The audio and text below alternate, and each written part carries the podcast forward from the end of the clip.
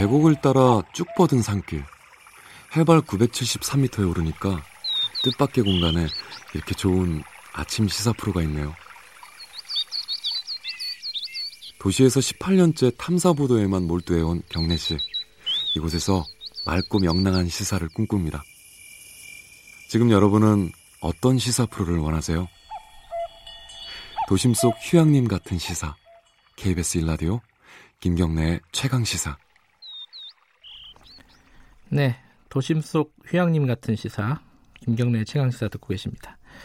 쉽지가 않네요. 그 시사 뉴스라는 게 그렇게 듣기 좋은 소리만 하는 게 아니라서 휴양림 같이 느껴지실지는 잘 모르겠습니다.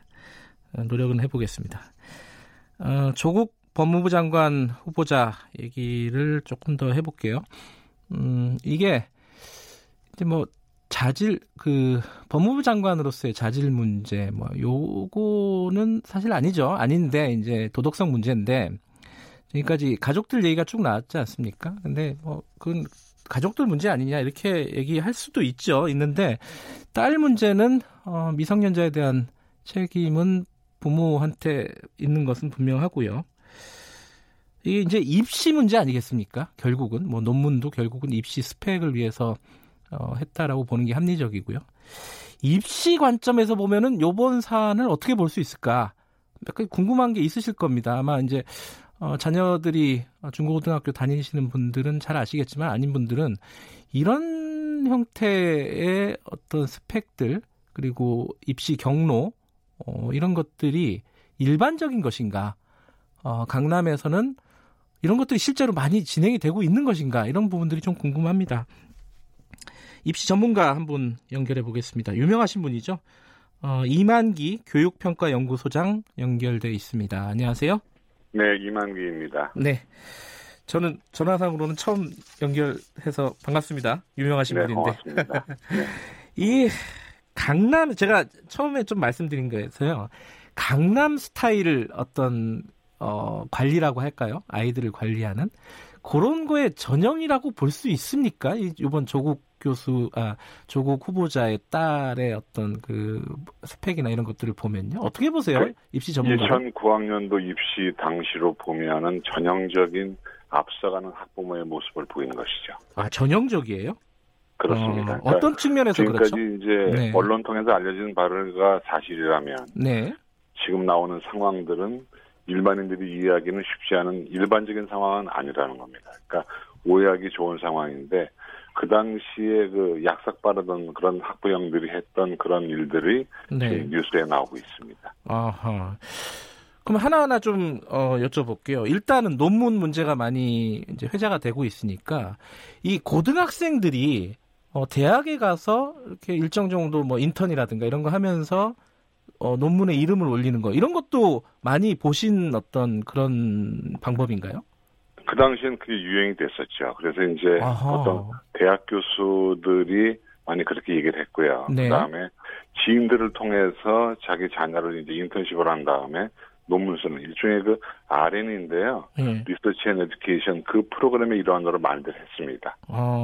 근데 이게 그 저도 이제 예전에 그 교수들이 자기 자녀를 이게 논문에 이렇게 올려갖고 문제가 됐던 뉴스들은 많이 봤어요. 그렇습니다. 근데 이거는 그 외고 안에서 벌어진 일이더라고요. 외고 친구의 아버지 그 교수 연구실에 가갖고 인턴십을 했던데. 그렇죠. 이렇게 지인이나 이렇게 소개를 받고 이런 어떤 프로그램으로 운영되는 그런 방식도 많이 보셨어요?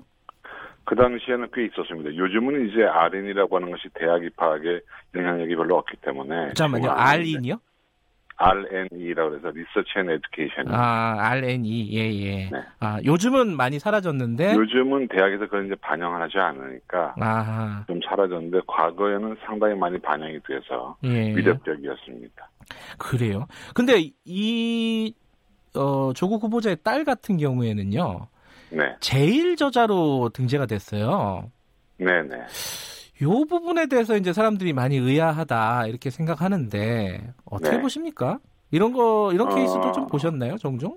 그런 케이스가 뉴스에 많이 나왔죠. 그래서 이제 작년에도 그런 조사를 했었는데 네. 사실은 고등학교 외고 2학년생이 제1주자가 된다고 하는 것은 쉬운 일은 아닙니다. 그러니까 아버지나 어머니의 지인이 아니면 네. 그런 일은 쉽게 일어나지 않습니다.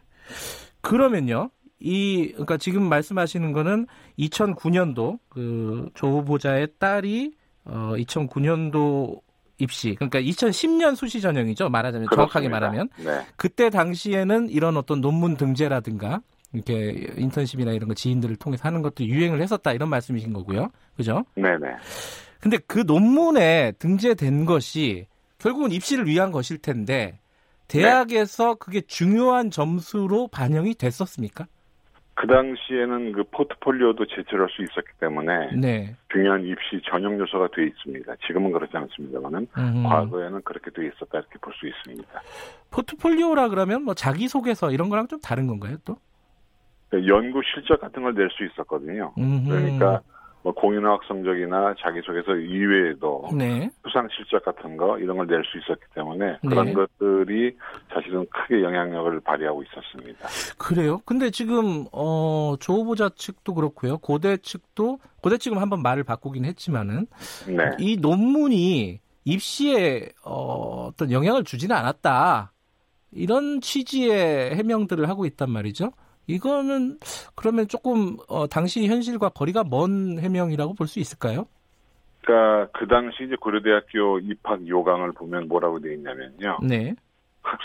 학교생활기록부는 학교생활기록부에 기재된 내용 및 교과와 비교과를 별도 제출한 모든 서류를 종합평가한다고 돼 있습니다. 네. 그러니까 수험생이 낸 모든 자료에 대해서 종합평가이기 때문에 고등학생이 논문을 썼다는 얘기는 똑똑하다는 얘기니까 네. 대학에서는 선호할 수밖에 없죠. 그러니까 지금 이 선생님께서 이 소장님께서 말씀하시는 거는 대학 입시에 일정 정도 반영됐을 수밖에 없다. 당시 상황에서 보면은 그렇습니다. 그래서 네. 이제 그런 것들이 과열 양상을 띠게 되면서 네. 2010년도에 대학교육협의회에서 입학사정관제 공통운영 기준을 만들어서 네. 그런 내용을 이제 규제하기 시작하는 것이 2010년도입니다. 아하, 그래요.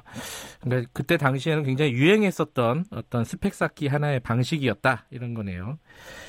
근데 이제 사실 이 딸의 행보를 보면요, 외국에서 유학을 하다가 한국에 와서 외고를 들어갔고 외고에서 이공계 대학을 가고. 의전원으로 다시 최종적으로 갔는데 이게 그렇습니다. 굉장히 뭐랄까요 성공적인 어떤 케이스다 어떤 입시에 있어서는 그렇게들 많이 보도를 하던데 입시 전문가가 보시기에는 어떻습니까? 실제로 그렇습니다. 그러니까 입시를 마치 그 누군가에 의해서 컨설팅을 받아서 움직인 것처럼 상당히 고급 코스로 진행이 된 거기 때문에 네. 입시 전문가의 입장에서는 상당히 앞서가는 집이었다 이렇게 볼 수 있습니다. 아하. 근데 여기서 이제 그런 문제 제기를 하는 쪽이 있더라고요. 이 한 번도 제대로 정량화된 시험을 쳐본 적이 없다. 그러니까 대학을 갈 때도 마찬가지고, 의전원에 갈 때도 마찬가지고. 아, 이 부분은 그 일반적인 걸까요? 아니면 그렇게 바라보는 시각이 좀 뭐 과하다, 삐딱하다 이렇게 볼 수 있는 건가요? 어떻게 보십니까? 그 당시에 이제 의전원이나 대학이 그런 입시 요강이 있었기 때문에. 네. 불법은 아닙니다만은 그 틈새 시장을 잘 공략했다 이렇게 볼 수 있는 거죠. 아, 틈새 시장을 잘 공략했다. 그러니까 그 당시에 이제 외국어 능력이 뛰어난 수험생들이 네. 외국어 특기자나 입사관 제도로 진학을 했기 때문에 예. 불법은 아닙니다. 그러나 이제 그걸 모르는 분들은 못 갔으니까 정보력의 싸움에서 남들보다 앞서갔다 이렇게 볼 수 있습니다. 그런데요, 외고 나왔으면 이제 외국어 전문 고등학교 아닙니까? 그죠? 그렇습니다. 외고가. 근데 그때 이공계로 가는 게 흔했어요? 어떻게 됐었습니까? 그때는? 지금하고 좀 나눠서 봐야 되는데, 그 당시에는 그 외국어고에도 이과계열을 운영을 했거든요. 네. 그래서 보통 외고에서 한 7% 내외 정도가 이공계로 진학을 했기 때문에, 네. 지금하고는 좀 양상이 다릅니다. 그 당시에는 외고에서 이과에 가고 이과에서 의전원 가는 케이스가 꽤 있었습니다. 아, 그래요? 지금 많이 네. 달라졌나요? 지금은 이과 반 운영을 못하게 되니까요. 그런 케이스는 거의 없지만 그렇게 되려고 하면은 네. 본인이 혼자 공부하거나 재수를 해야 되는 그런 양상입니다. 아, 지금은 이과를 운영을 할 수가 없게 돼 있군요. 외고가. 2014년, 2015년서부터 그렇게 돼 있기 때문에요. 지금은 네. 외고에서 이과 반 운영이 금지되어 있습니다. 네. 근데 그때 당시에는 가능했다는 거죠. 예, 꽤 아까 한 7% 된다고 했나요? 그 이과, 그렇습니다. 이과로 진학하는 학생들이. 네. 그러면 뭐 10명 중에 뭐 1명, 20명 중에 한두 명 정도는 이과로 진학하는 꽤 높은 비율이었군요. 그렇습니다. 보통 한 6천 명 정도가 1년에 그 외고를 나와서 대학에 간다고 치면 네. 한 4,500명 정도가 이제 이공계열로 진학을 네. 했고요. 네. 또 바로 의대로 간 친구들도 한 100여 명이 이렇게 통계적으로 나와 있습니다. 네. 그러면은 당시에 이런 어떤 입시 관리, 스펙 관리, 최근에 뭐 스카이캐슬이라는 드라마도 한번 유행을 했었는데 그런 네. 것들을 전문적으로 컨설팅하는 업체나 이런 것들도 많았나요? 그때 당시에도? 그 당시에도 많은 건 아니지만 있었습니다. 그러니까 제가 받은 느낌은 그 조 후보자 따님의 어떤 입시의 양상을 보면 네. 상당히 그 정보력이 뛰어났거든요. 네. 뭐 그런 양상입니다. 물론 이제 뭐 어떤 전문적인 컨설팅을 받았는지 안 받았는지 그건 뭐 확인할 수 있는 방법은 아니지만은 보시기에는 꽤 정보력이 높은 어떤 그런 양상을 보이고 있다. 이런 그 당시 유행했던 그 유머가 그런 게 있었죠. 아이를 명문대학에 보내기 위해서 1번이 엄마의 정보력이고 2번이 아빠의 무관심, 3번이 할아버지의 경제력이었는데 그런 그 유머가 들어맞는 아하. 그런 수험생이었지 않냐 하는 생각이 들고 있습니다. 또 한 가지 좀 궁금한 건요. 그 부산대 의전대를 갔어요. 이전에 네. 갔는데 여기도 이제 면접 전형으로 갔다고 이렇게 지금 보도가 나오고 있지 않습니까? 네. 이거는 뭐 어떤 일반적인 방식입니까? 아니면 특별한 케이스라고 봐야 되나요? 아, 특별하지는 않고요. 그 네. 당시에 여러 의전원에 그런 전형이 있었긴 했습니다. 보통 그래요? 의전원 입시라고 하는 것은 미트라고 해서 네. 의학교 입문 검사를 보고 뭐 공인학 성적이나 아니면은 서류 같은 걸 내서 이렇게 들어가거든요. 예. 그런데 그럴 때 이제 어떤 데에서는 면접이 강화가 되는 그런 그 의전원도 있었죠. 그러니까 이번 어떤 의혹, 요 논란을 본 어떤 학생이 이런 글을 네. 적었더라고요. 자기는 뭐, 잠잘 시간 줄여가면서 그 아까 보신 그 자격시험 미트를 준비하느라고 힘든데 네. 이 미트가 그때 당시에는 이 딸의 입시에는 성적이 반영이 안 됐다고 하더라고요. 제출은 하지만은. 그렇죠. 그러니까 미트 시험을 보긴 봤지만 성적을 반영한 건 아닙니다. 그러니까 이렇게 열심히 하는 사람들만 억울한 거 아니냐라는 뭐 그런 글을 올린 걸 제가 봤어요. 그렇습니다. 그러면은 근데 그런 전형들이 그때 당시에는 그래도 일부 있었다. 그렇습니다. 그래요. 지금은 또 달라졌어요, 이것도? 지금도 뭐 그런 전형은 있는데요. 보통 요즘은 어떻게 하냐면 미트하고 대학교 학점, 네. 영어 성적 뭐 이런 거를 갖추게 되기 때문에 네. 지금 그때보다는 조금 엄해졌다 볼 수 있습니다. 아, 그래요. 여러 가지 이제 논란들을 겪으면서 많이 좀 제도가 정비가 된 셈이군요. 그렇습니다. 네. 그 외국어고를 나와서 네. 이공계로 가는 거 이런 것들은 지금은 이과반을 운영 안 하는 거 요 정도로만 규제가 돼 있는 건가요? 갈 수는 있는 거죠? 본인이 이과를 가겠다고 하면 막을 수는 없고요. 다만 네. 이제 학교의 공식적인 교육과정상에서 이과반 운영은 할 수 없다는 거죠. 그러니까 외국어고를 나와서 갈 수는 있는데 지금은 여러 가지 좀 예전보다는 좀 힘들어졌다 이런 뜻이네요, 그죠? 예전보다 많이 힘들어진 거죠. 그러니까 과거에는 학교에서 이과반을 운영하니까 그만 커리큘럼을 따라가면 되는데 네. 지금은 학교의 교육과정과는 별개로 본인이 혼자 해야 되니까 네. 상당히 어렵다 이렇게 볼 수 있어요. 이 만약에요. 지금 같은 경우에 이런 컨설팅을 받거나 입시 전문가의 도움을 받으면은 이거는 뭐 딱 잘라서 얘기를 하시긴 쉽진 않겠지만 비용이 어느 정도 들까요? 뭐, 과거에 스카이캐슬이라는 드라마에 보면 뭐, 억대라고 나오는데, 실은 뭐, 그 컨설팅 비용은 천차만별이기 때문에요. 예. 뭐라고 얘기할 수는 없습니다. 보통 몇십만 원에서 몇백, 몇천까지 가는 거니까. 일괄 얘기할 수는 없죠. 그런 전문 컨설팅 업체가 지금 많이 있나요? 그 드라마처럼? 굉장히 많습니다. 그러니까 대치동 같은 데 가면 상당히 많고요. 예. 대형 업체도 있고, 소형 업체도 있고, 상당히 많게 지금 분포가 돼 있고, 또, 의무로 하는 분들도 꽤 있어서 상당히 많다고 볼 수 있습니다. 저 같은 사람은 이제 아직 뭐 입시나 이런 부분에 크게 관심이 없어가지고 잘 모르는 건데, 그렇게 전문 컨설팅이라는 게 사실 사업하는 사람들 도와주는 거였잖아요, 예전에는. 그렇습니다. 네. 그런 걸 받을 정도로 아직도 이렇게 입시가 복잡하고 정보력 싸움이 이렇게 진행이 되고 있는 건가요? 현장에서는? 요즘에 이제 입학사정관 전형이 학생부 종합전형으로 바뀌었음에도 불구하고 입시 요강이 상당히 복잡하기 때문에 그냥 일반적인 어머니들은 해석하기도 굉장히 어렵거든요. 그러니까 컨설팅을 받으면 보다 쉽게 접근할 수 있습니다. 학생부 종합전형이 늘었다라고 말씀하셨지 않습니까? 네. 그것도 좀 부작용이 있지 않아요? 사실 이제 어떤 제도든지 간에 부작용이 있는데, 실전 학생부 종합도 좋은 제도임에도 불구하고 이제 그 공정성 문제라든가 이런 데서 지금 문제점이 나와서 아마 정부 당국도 고민하는 것으로 알고 있습니다. 2021학년도 그러니까 내후년 대입 전형 보면은 이게 비중이 높아졌다 이런 얘기를 보도를 봤습니다. 학생부 종합으로 한 8만 6천 명 정도를 뽑으니까요. 한 20한 5% 되거든요. 상당히 비중이 큰 것이죠. 이게 현장에서는 이런 학종이라고 보통 부르죠? 그렇습니다. 요것 때문에 어떤 혼선이라든가 과열이라든가 이런 것들은 나타나지 않습니까? 어떻습니까? 현장에서는?